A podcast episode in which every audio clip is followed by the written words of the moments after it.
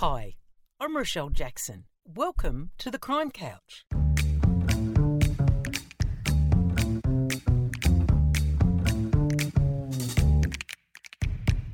I'm an investigative journalist and true crime author, and I know who's who in the zoo the crims, the cops, and the interesting individuals in between. So get comfy and join me each week on the Crime Couch for a rollicking, intriguing tale. It'll be one heck of a journey.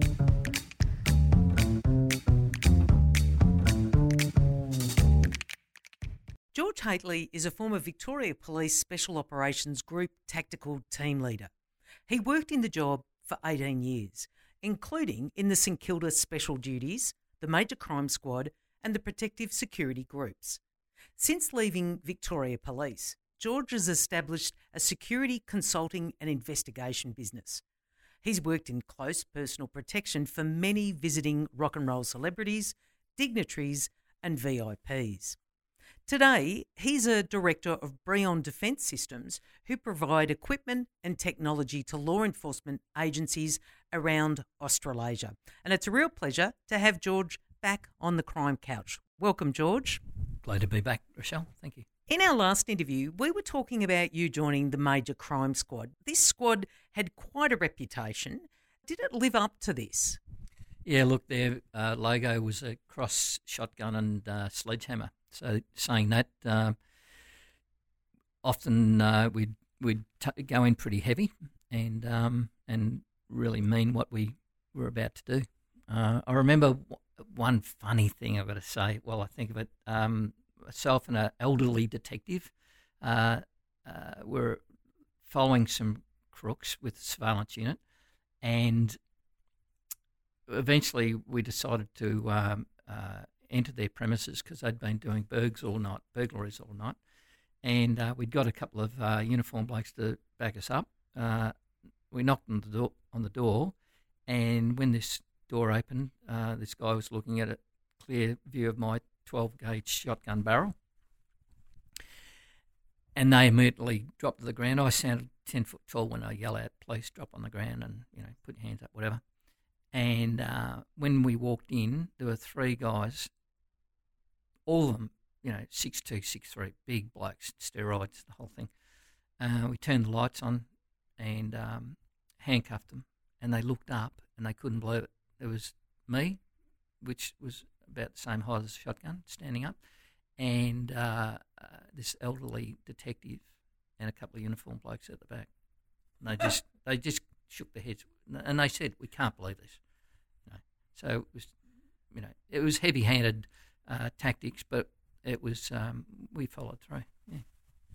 You're involved in the Russell Street uh, bombing, weren't you? What um, part did you play in that? Wasn't involved exactly uh, initially. It was uh, Easter Eve 1986, to be precise, and I um, was at the Major Crime Squad working with a very um, uh, famous detective sergeant, Brian Murphy. And typical with Brian, he didn't know where you're going to be at any one time, but he said, I've got to go meet my brother Brendan at one o'clock, He was a barrister. Lovely, lovely guy, Brendan, at the steps of the Melbourne Magistrates Court. Now, the bomb went off at one o'clock, precisely at one o'clock. So we were supposed to be there, but typically Brian was talking to an informant in Fitzroy. There was a big protest at the US Embassy, a lot of carrying on over the airwaves. And next thing there was all this commotion and carrying on. I thought, Jesus. And someone said the bomb gone off, and I thought, wow, at the U.S. embassy. Well, it wasn't. It was at outside uh, Russell Street, and uh, we went back, but we stayed clear because it was that much not chaos, but a lot of congestion, a lot of things happening. Best for us to stay away. But it wasn't until uh, later that I got involved uh, when I went to the SOG, and um, one of the, one of our tasks I didn't like it that much actually, but was witness protection. We'd go off for a week or so with a uh, uh, you know crown witness and uh, protect them. And I looked after a couple of people from that era. Uh, Jason Ryan was one of the main witnesses that I looked after. Uh, he he was a um, witness to the Walsh Street murders. So, um, but yeah, you also met the gangland heavyweight Laurie Prendergast. Uh, How did that come about, George, and what were your impressions of him? Look, uh, he's. He, I met a lot of criminals, good, bad, or otherwise, and, and it was an amazing thing. You'd get a real rapport with some criminals, and amazingly, like I can remember their middle names, which, which I can't remember my close relatives' middle names sometimes, but um, you'd get these reports and, and they were good because they'd open up and they they'd look at you and say, "I'm, I'm not, I'm not a, uh, a fizz or anything like that, but you might want to talk to this bloke about this or, or whatever." And um, Laurie Prendergast was a seasoned criminal.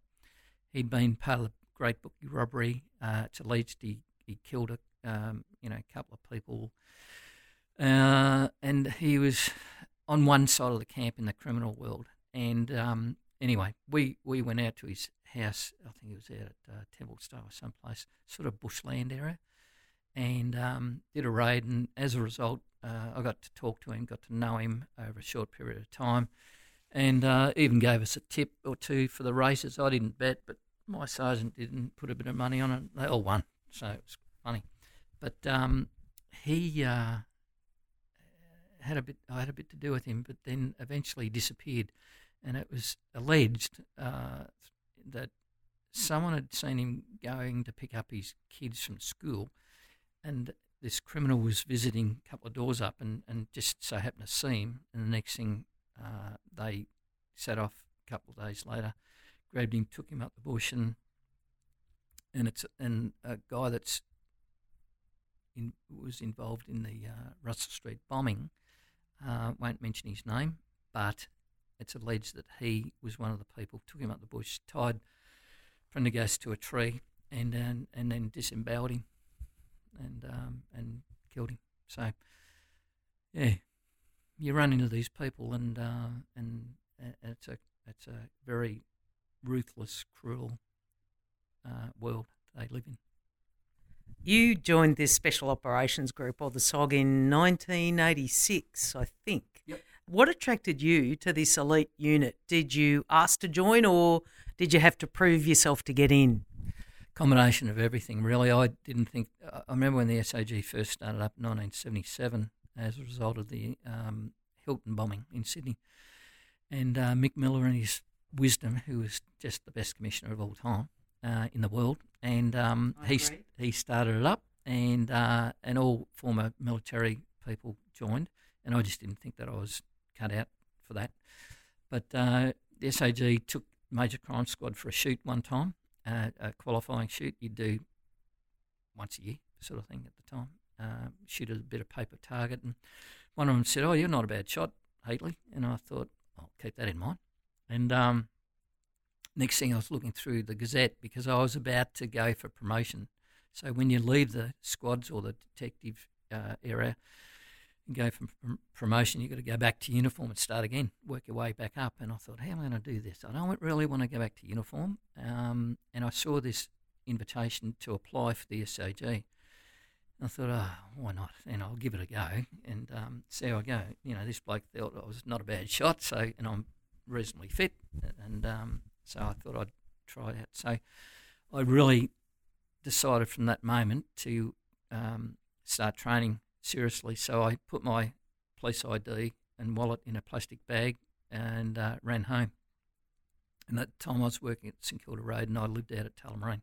So um, I got right into it, did a lot of running, did uh, a lot of exercise, swimming and uh, running around, uh, trying to emulate what was expected of me during the training course, ran around um, the streets in GP boots and think crazy things like that. Eventually, I got into the SOG course, and uh, day one, they uh, introduction, a uh, bit of theory, and and just about every day you'd end up in a PT session. And I thought after, oh, it's not too bad.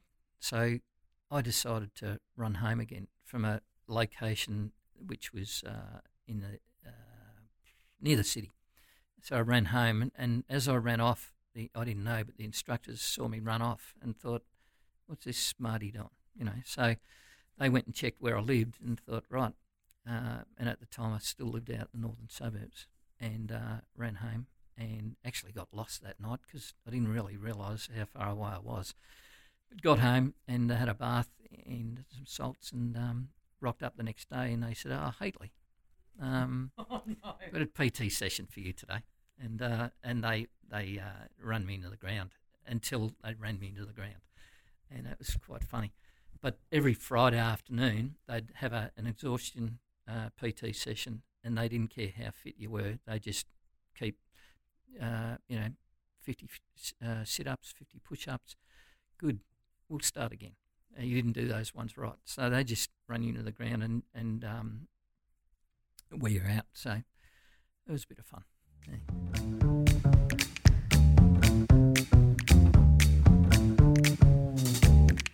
George, you're the master of understatement.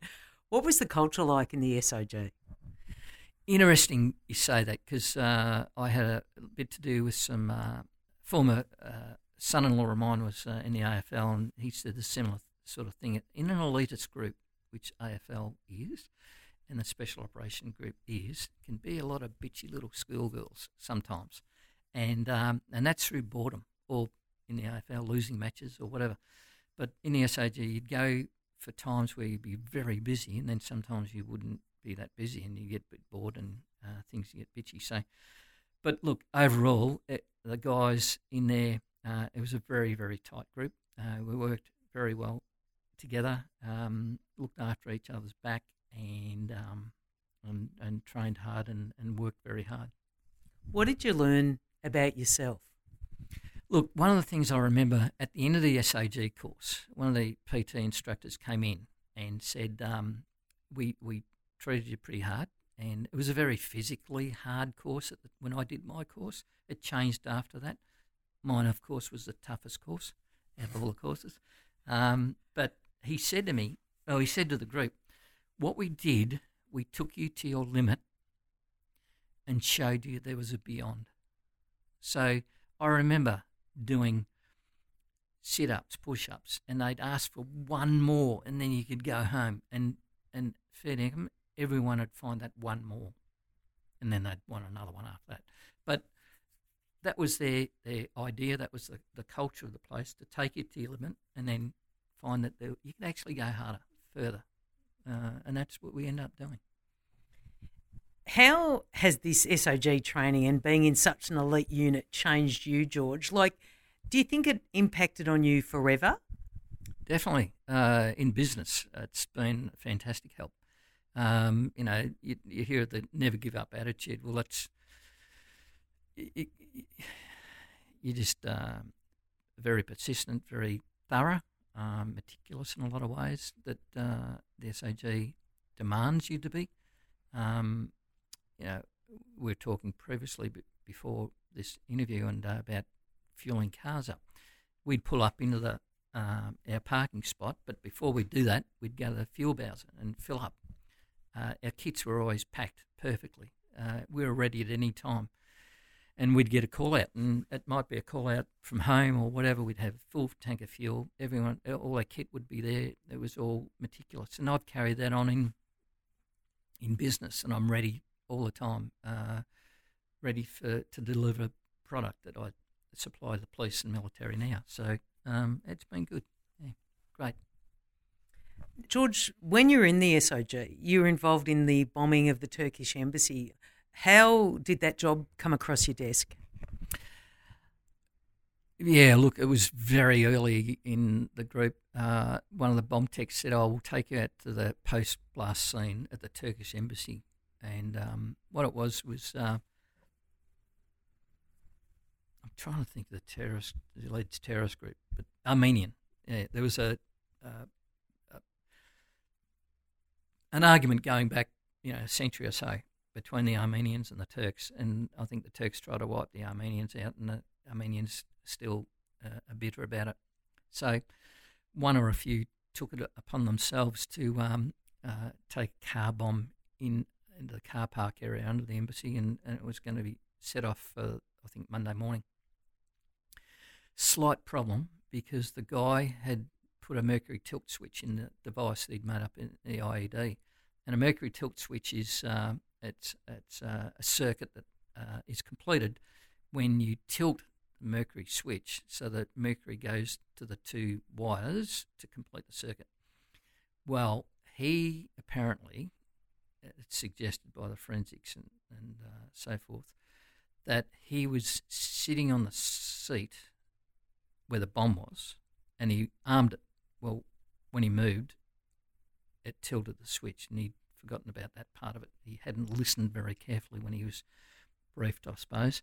So all that was left of him was a foot, his right foot, that was sitting under the floor sill on the on the on, in the car park area, but the rest of him was all, as they pointed out, look up in the roof and the walls, and all these little bits of charred remnants of a human uh, splattered around the uh, whole car park. But the interesting part of it was the forensics found part of his pants, which had his wallet in, which was embedded in the concrete, and it had a bus ticket in it.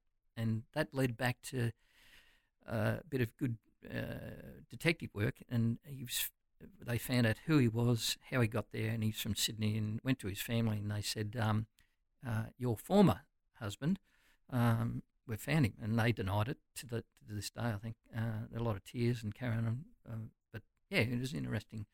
A uh, bit of uh, investigation work and, and forensic work and um, and post blast scene was incredible. Mm. Extraordinary job and, and what a bizarre scenario where a bus ticket embedded in a concrete leads to mm. further investigative work and and eventually charges. I'm assuming. Uh, well, they couldn't charge him. He, had he, he'd gone. But um, uh, look, all that, even with the Russell Street bombing, it was fascinating the detective work that found those people. And, um, you know, we're talking, they put the bomb back together for, for the Russell Street bombing. Uh, they found bits and pieces and put it back together.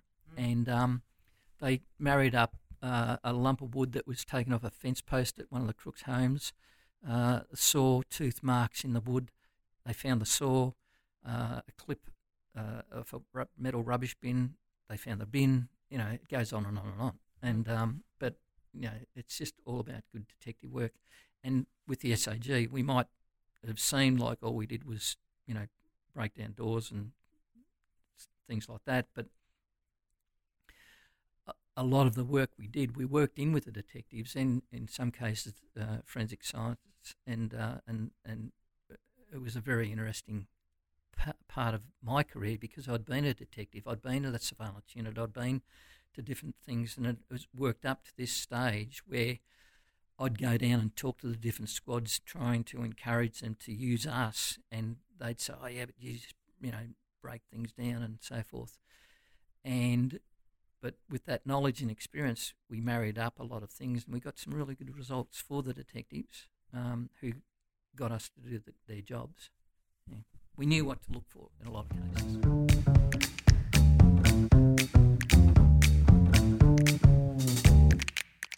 How important was reconnaissance before the raids? Like some of the raids you did on the outlaw motorcycle gangs, how important was it to get sort of reconnaissance done and to get an idea of the place and the layout, etc., before you before you got access?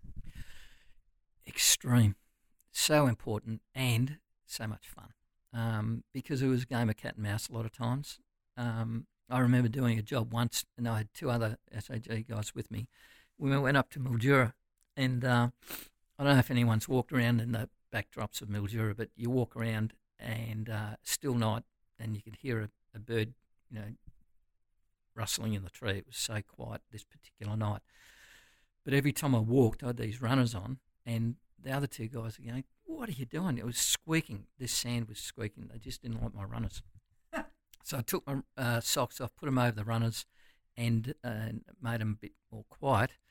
So I'm getting closer and closer to this target house, and we've split up. We've all got radios on, and um, I'm on my hands and knees in between the vine uh, rows, and I've got up really close to the back door, and next thing I hear this dog, you know, come out, and he's trying to warn his owner inside that the coppers are out here, you know, sneaking around your property. You know how a dog will bark naturally or when there's something going on. So I've backed up a couple of rows, and I've got my trusty five-shot Smith and Wesson my reconnaissance weapon, which is you know not real flash, when the bloke that was inside suddenly comes outside with his uh, Chinese assault rifle and a torch, looking up and down the roads. Well, we got taught in the early days in the SOG, whatever you do, don't move. No matter how lit up you get, just don't move because um, it's like when you go rabbiting, uh, you don't see a rabbit until it moves. And um, I didn't move. And um, he went eventually went back inside. It was a couple of days later when we actually did the raid where we found the assault rifle next to him in bed and his and his uh, female partner on the other side. He hadn't worn any clothes to bed, but we dragged him out of the uh, bed, and she wasn't too um, worried about the fact that she was naked. She was more worried about trying to kill us because she was reaching for the gun as well. She fought like crazy. We handcuffed her, and it turned out that uh, she'd. It was a pretty long, involved investigation. They'd been doing armed robberies and killing people and, and drugs and the whole thing, and she'd actually cut some bloke's drug dealer's throat, and so the nasty pieces of work. But you talk about re- reconnaissance, and what we try and do is paint a picture because we are, when we did these raids, we all couldn't go and look at the particular target house or premises. So we'd make sure that when we do take guys up to the front door, back door, or, or alternative point of entry, uh, we'd be able to tell them through infrared photographs or uh, our description of what the premises looked looked like. So the you'd you'd come up, there'd be two steps to the front porch, the door would be there, it'd be a security door, hinge to the left, two hinges, locks on the right. You'd have to open that up, uh, and then the main door would be glass and, and handle. An alternative point of entry would be the window next door, something like that. So we'd paint a real picture. So I'd go back uh, with the other guys, plan the job, and then do a briefing, you know, one or two o'clock in the morning, and take the guys all through it. And I remember sometimes that guys had come up that had never been there, that we took them on the road, and they said, we felt so at ease, so comfortable, comfortable because we we knew that we met at a certain rendezvous point. We'd go to a form up point, we'd go to a move off point, and each stage the guys, wow, I'm here. That's exactly what George had told me to expect. We'd go up the garden path and be tapped to the right because nothing worse, worse walking up in the dark and run your shin into a, a, a, garden tap. And I'd tell, you know, you'd tell them that sort of thing. So that was part of the reconnaissance. Um, and I remember going on a, a, very funny one where we did a bikies uh, clubhouse, and uh, w- when we did a drive past in a covert vehicle in the daytime, this thing had iron bars and steel shutters and railway sleepers and railway line welded in the concrete and the whole thing. It was just fortified buggery. So myself and a t- couple other guys went there for a couple of nights trying to work out how to get in this place quickly and efficiently. And um, we eventually waited for the last bikie that we assumed that was in there to, to leave. So when he got quite active, and this was a uh, slightly different factory uh, area, and um, there was a bit of a gap between factories. So we eventually thought, well, we've got no other option here. We've got to get across. So we eventually got across from factory to factory. We're on the roof and we're having a sneak around and thought, Jesus, and there's a skylight there. So I've gone up the skylight and looked at it, and, and we just lifted it off. And we d- dropped in to the main mezzanine floor, and we got around and went through and checked out everything, took photographs, and it was quite funny. We were right in the in their in their cave, and um, and then got out, come back and and showed the guys at a briefing, and people just laughed. They said, "Oh God, how'd you do that?" And I said, "It was just." You don't give up. You look at every option, and and amazingly, there's always a way in. You know, um, yeah. So it was it was funny. They wouldn't wouldn't have been too happy, especially if they're listening to this now. But uh, that we got in. I love the fact you've. It teaches you to become so lateral in your thought process, and and yeah, I can see how that's really made an impact on you and and how you use it day to day, even in your business. Um, well, George, look, we've barely even touched the surface. I've I know you've been involved in a couple of. Uh, I know you're involved in the Walsh Street shooting as well as a couple of fatal shootings. So um, I think rather than uh, finish uh, and continue, we'll we'll definitely come back for another time. But uh, look, thanks very much, George, for sitting with me again on the crime couch, and uh, we'll uh, come back another day. Bit of fun. Thank you. Thanks for joining me. I'm Rochelle Jackson, and I look forward to your company next time on the Crime Couch.